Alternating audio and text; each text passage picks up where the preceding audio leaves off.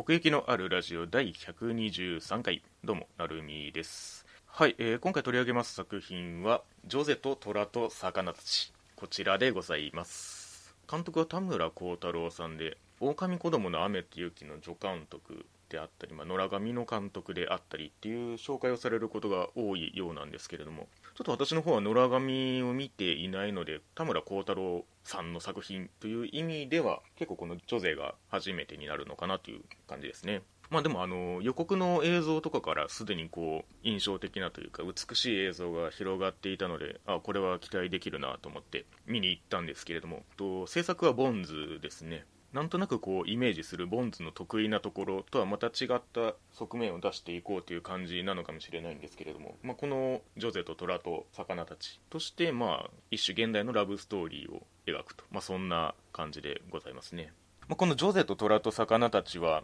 原作がま小説で。でさらに実写映画化もしているという作品ということで、まあ、原作は1985年頃の作品で、まあ、実写化されたのが2003年ということで、まあ、どちらにしても結構な年数を経てるというか、まあ、ここに来てアニメとして描くっていう、まあ、それだけその名前の残る作品としてまあ今に至っているというところもあると思うんですけれどもちょっと私の方はまああの原作もこの実写映画の方も見ていない状態なので、まあ、その明確にどこが違うかっていうのはちょっと把握はしていないんですけれどもまあでもそういう意味ではそのそれらの原作とその実写作品とのまあ差別化としてのこのアニメ化っていうまあ側面はあるなと思っていますね。まあ、このタイトルだけ見てもね美しいタイトルだなって思うんですよね。なんか並びがいいじゃないですか。ジョゼとトラと魚たちっていう良い物語を内包してそうな タイトルというか。なんかそういうタイトルからこうまあそのまま連想するモチーフというか、まあ、そういうのを形にする上でもまあアニメっていう、まあ、表現が一種有効に作用するところもあるのかなという気はしておりますけれども、まあ、主人公のジョゼまあ、本名は久美子なんですけれども、まあ、自分のことをジョゼと呼ばせるわけなんですよね、まあ、そのなんかジョゼっていう響きに含まれる感じとか、まあ、そういうのをこういう見た目のふわふわした妖精感の出るその子のキャラクターデザインに託したりとかあとそれこそねその、まあ、比喩としての虎なんですけれども実際のその動物園の虎と対峙したりとか海とか水族館の場面をこう見せ場として描こうとする力が入ってたりしましたし空想の世界ジョゼがこう人魚姫のような姿になって水の中を行くみたいなそういうダイナミックさとかはやっぱりアニメとして挿入されるからこそだなっていうふうに思いますね。だからなんかその実際にジョゼが一つ何かをこう乗り越えるぞという意識で虎と対峙するんですけれどもなんかその虎もこう一種心中みたいな 厳かさを帯びるというか実写だったらもうそれはそういうものってなってしまいそうなところを何かこう一回翻訳してこう比喩としての意味合いをかぶせていくみたいななんかそういうところも印象的に見て取れたなっていう気はしてますね。やっぱりそういう意味ではそのポイントポイントのここぞっていうところの背景がかなり美しかったり、まあ、あるいはなんかそういう最初と最後でこう場面の対比みたいな同じシーンを時間を経てもう一度繰り返すみたいなところとかあったりするんですけれどもなんかそういうまあ季節の移ろいの感じとかもねこう景色が印象的に描かれるようなところがあったりとかこの辺りはやっぱりその今回イラストレーターでもあるあのラウンドローさんがコンセプトデザインっていう形で携わっているんですけれども要はそのキャラクターデザインの方ではなくてそのイメージボードの方を手掛けるっていう、まあ、なんかそういう携わり方をしているんですよね今回。まあ、そのキャラクターもイメージボードも、まあ、どちらもできるのが免罪符であり価値であるというふうに、まあ、パンフレットで述べているんですけれども確かになんかそのキャラクターを軸に結構こういうイラストレーターさんを認識したりはするんですけれども色合いのセンスみたいなところをより強調する形でピックアップするっていうのはやっぱりその一つの、まあ、こういう特に映画になる作品の場合とかって結構絵の色合いをこう一つシーンを通す意味でも重要になってくるんだろうなっていう感じなんですけれどもそういう意味ではさっき言ったその背景を一つこうアニメとしての強調で一個こう飛ばしてくれることによってあここがいい場面だなっていう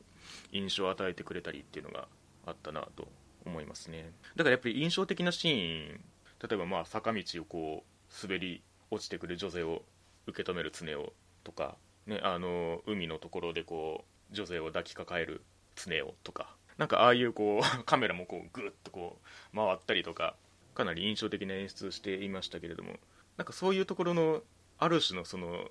大げさな感じミュージカル感 じゃないですけれども本当に一転してこう2人の世界みたいな感じを描く際にふさわしい背景というかねなんかそういうところをこう端々で見たなという気がしておりますね、まあ、パンフレットの方を読んでいると、まあ、原作とのその差別化としてその終わり方をまあハッピーエンドにしたっていうところがどうやら大きいという形なんですよね、まあ、そうなってくると、まあ、そのそういうラストに向けての、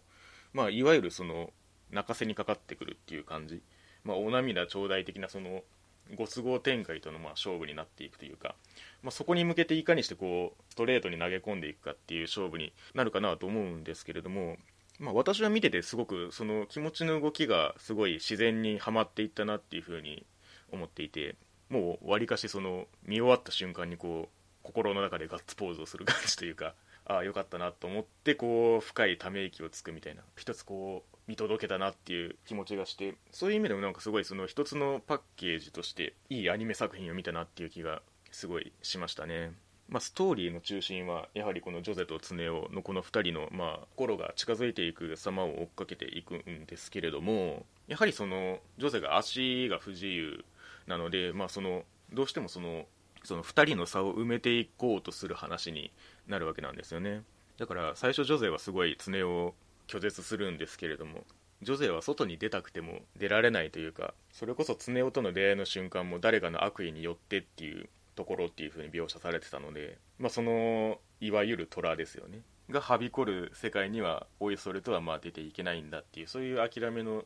積み重ねがそういう意味ではその家の中ジョゼの家の中っていうのが割とこう世界の全てみたいな感じになっていくんですけれどもこの辺りのね部屋の感じもまたいいんですよね。なんかそのコンセプトデザインというか、まあ、室内デザインを手掛けている中村翔子さんという方はなんかマールピングドラムの室内デザインとかもされてた方みたいでなんかある種のその箱庭感じゃないですけれどもその世界の中でいろんなこうものがある感じっていうのがかなりよく出てたなと思うんですよね。で常雄はこうアルバイトとしてジョゼの祖母に雇われて、まあ、ジョゼの雇用危機みたいな 立場になるんですけれどもその中常雄がこう訪ねてくるのが分かるのがいいなと思っててなんか古い家なんで普通にこう「こんにちは」っつってこうガラガラガラって 入ってくるんですけど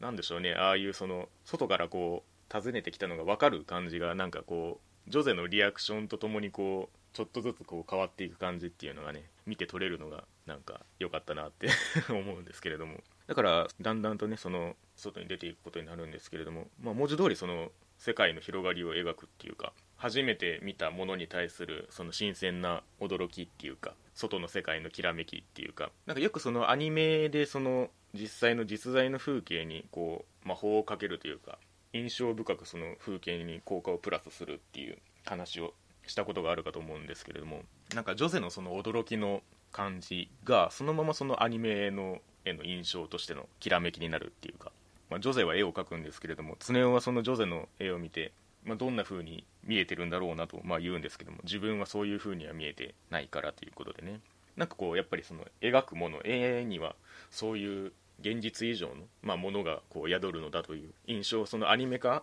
することそのものにも受けた感じはありましたね。なんか舞台がまあ大阪なんで実際の大阪の風景とか出てきてたんですけれどもなんか私が馴染みがあるのは梅田周辺ぐらいであとはそんなに分かんなかったんですけどあの観覧車はね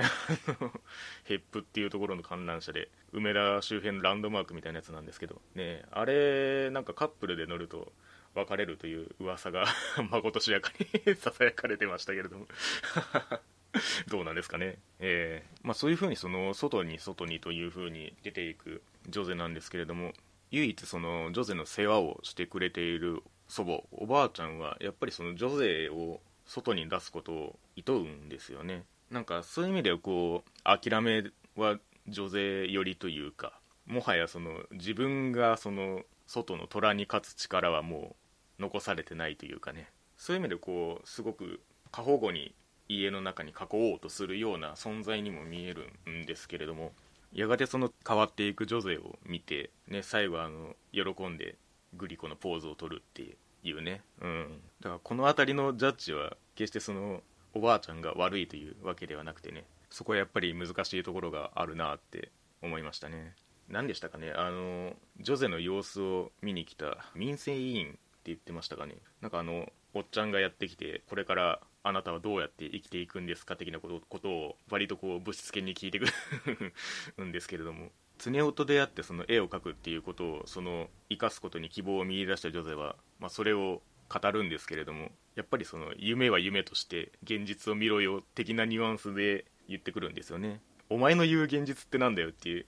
感じなんですけれども、まあ、実際そういう側面もあるにはあってっていう。だから結構この作品ってその、まあ、夢を叶えようとするとか、まあ、夢を語るとかそういうところがすごいフィーチャーされてるんですけれどもやっぱりこの民生委員のおっちゃんが言うみたいな普段我々がその夢っていうものを何かこう言葉にしようとした時にこう日常と切り離して語りがちというかそれこそ現実を見て現実とは別のもの位置に夢があるっていうか、まあ、そういうなんか感覚があると思うんですけどなんかこの作品の中では本当にその生きるよすがとしての夢っていうかそれが失ったらもう終わりみたいな気力ごと失われてしまうみたいなそういうニュアンスの位置づけになっていてその希望を捨てないで済むにはどうしたらいいのかみたいなテイストがあったなって思いますね。常雄はジョゼに諦めんなよって言うんですけれどもで実際そのそういう意味での強さはまあ希望と表裏一体ではあるんですけれどもやっぱりジョゼは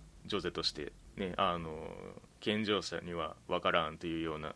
セリフを言うんですけれどもここが本当に難しいところでね分からんなりにどうしたらいいんだろうということはよく思うんですけれどもでもそれはなんかどうやったら虎にならずに済むんだろうみたいな欺瞞めいたところもあるなと思っていてだからやっぱりその目線を合わせるには常雄も事故に遭ってしまうところですよね。なんかここまでで結構そのジョテっていう人間と、まあ、常雄っていう人間を結構こうそれぞれに描いてきてたなっていう感覚があってなんかもう一山来たなっていう感覚があったんですよねここを見た時に。さっきも言ったようにその夢そのものがその生きる原動力みたいな描かれ方をするので常雄の夢がある種その途絶えてしまうことになるんですよねこの事故によって。あの漫画のリアルとかもねあの車椅子バスケのやつねとかでもある種描かれてますけどそのそれまでできていたことができないっていうその一種のその落差みたいなものっていうのはよりあるだろうなと思っていてそこはまたその生まれつきっていうジョゼとはまた違った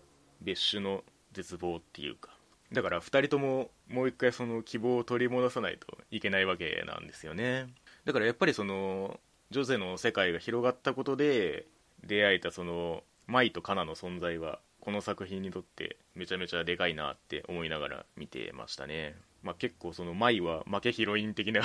ポジションではあるんですけれども常雄がジョゼに構うのは同情だからって言ったりもするんですけれどもその希望を失った常雄をこう立ち直らせるのはお前しかいないんだからこう何とかしてみせろってこう カツを入れに行くっていうね。なんかそれはこうなんでしょうその恋敵としてじゃないけどその自分として対峙するみたいなそういう気概があってね、まあ、それもまた歯医者には歯医者の教授があると知れというところかもしれないですけれども。であと図書館で出会ったカナの存在ですよね。この辺りも多分そのアニメオリジナルの、まあ、キャラクターであったり舞台であったりっていうところだとは思うんですけれどもジョゼのその絵を真っ向から肯定してくれる存在でもあるしそのジョゼが持っているその絵っていう武器をちゃんとその届け方をこう教えてくれた人っていうか。だからその絵本に込めるっていうところはなんかストレートにこうつながったなって思いましたね。そうして広がったジョゼの世界の中でこうジョゼとしての武器を振り下ろしてくれたっていうかやっぱりね絵本に託すっていうのはもはや手紙ですよね。手紙の効果と同じというか。うん。なんかある種ストレートに思い出を重ね合わせることにはなるんですけれどもそれがちゃんとこう偶話的になっててっていうか、まあ、それと同時にそのこの作品としての強いシーンをもう一度こう重ね合わせて出すことができるっていう、まあ、そういう強さもありながら、まあ、これはそういう意味ではストレートに届いてしかるべきだなとこう思わせる感じがありましたね。常雄が退院する時にジョゼに迎えに来てほしいって言うんですけれどもそれに対するジョゼの返答がありがとう幸せ者やわみたいなそういうような言い方をするんですけれどもなんかここのそのやり取りの跳躍具合が私はすごい印象に残っているというか好きなところですね。そういう風に必要とされてでそういう存在であるためにこう一人で虎と対峙しに行くみたいなそんなところがね。うん。だからそういう意味ではこう最初と最後で同じようにこう坂を転がり落ちてきてそして同じようにこう受け止めるわけなんですけれどもなんかそういうその大げさな対比を軸にできるのもまあアニメならではかなというふうに思いましたね、まあ、昨今その本職である声優を起用することと、まあ、俳優さんであったりっていうその声優以外の方を起用するのとっていう、まあ、そういう観点がありますけれども今回この主役の2人はどちらも俳優さんなんですよね。どちらもかなり自然に素晴らしい演技をされてたんですけれども特にジョゼの清原果耶さんは、まあ、この関西弁っていうところも含めていいお芝居をされていたなというふうに思いますね。なんかこの手のアニメってすごいややこしい立ち位置にあるっていうか実写で描きうるものがあったとしてでそれをこうアニメとして描いた時にアニメとして描いてからそれをその実写のようなニュアンスに近づけていくっていうそういうなんか再翻訳のベクトルがあると思うんですけれどもそこにも求められる演技っていうのが輪をかけて面倒くさいっていうかある種の自然さは求められているんだけれどもキャラクターはアニメとしてのキャラクターだからあんまりにもナチュラルに寄りすぎるとアニメとしても乖離してしまうっていう。なんかそういう意味ではその再翻訳のベクトルに適した声であり演技だったなと思いましたね。なんか途中の場面で小説の一節をジョゼが小声でなぞったりするところがあるんですけれどもなんかねそういうところが結構刺さったりしましたね。なんか小声でそのニュアンスが出せるってより自然体だなって思ったりするんですけど。あとはキャラクターですよね。やっぱりキャラデザと創作感が飯塚春子さんなんでそのデザインと絵作りは最高であることはまあ 分かりきってるんですけれども。その上で今回あのキャラ原案としてのこの江本直さんの役割がなんかそれを踏まえてもよりよく出てるなっていう気がしましたね。あの荒ぶる季節の乙女どもよで私は知ったんですけれども江本さんの目ってすごい印象的だなって改めて思いましたね。飯塚春子さんのデザインを経た上でまだ色濃く残るというか、まあ、目の色をどこまで印象的にするかみたいなやり取りもあったらしいんですけれどもなんか結構その感情の高ぶりを目で表現するところが結構多いなと思ってて見開いた時にすごい印象的な印象的になる目をしてるなと思うんですよね。なんかまあ怒ったりとか、まあ、驚きもそうだし、まあ、赤面する瞬間とかもそうですけど、まあ、あと絶望的な表情とかね。なんかそういうのがたびたびこうアップになって強調されるたんびにあめちゃめちゃ江本さんの目だなって 思ったりしましたね。パンフレットの中でラウンドローさんが手書きのアニメーションについて言及してるんですけれども手間や熱量みたいなものも演出の一つと言える媒体だと思うんですって言ってるんですよね。人が介在する意味がそれ自体武器になって存在するメディアってめちゃめちゃえぐい言語化だなって思うんですけど。まあでもそういう意味ではなんか個々のそのスタッフワークというかその個々の役割がこういい意味で重なり合って一つの作品になっているなというのをより強く感じたところではあってなんかそういう意味ではこのアニメとしてのパッケージ「ジョゼと虎と魚たち」っていう作品を私はなんかやっぱり手元に置いておきたい作品だなっていうふうに思いましたね。まあこれは単純なものでもうこの予告編とかでねこのデザインを見てで風景の美しさみたいなのを感じ取ってそれがこう何かアンテナに引っかかったなと思ったらもうこれはぜひ見に行って損はない作品だと思いますので劇場へと足を運んでいただければと思います。はいというわけで、えー、奥行きのあるラジオ第123回「ジョテと虎と魚たち」のお話でございました。ありがとうございました。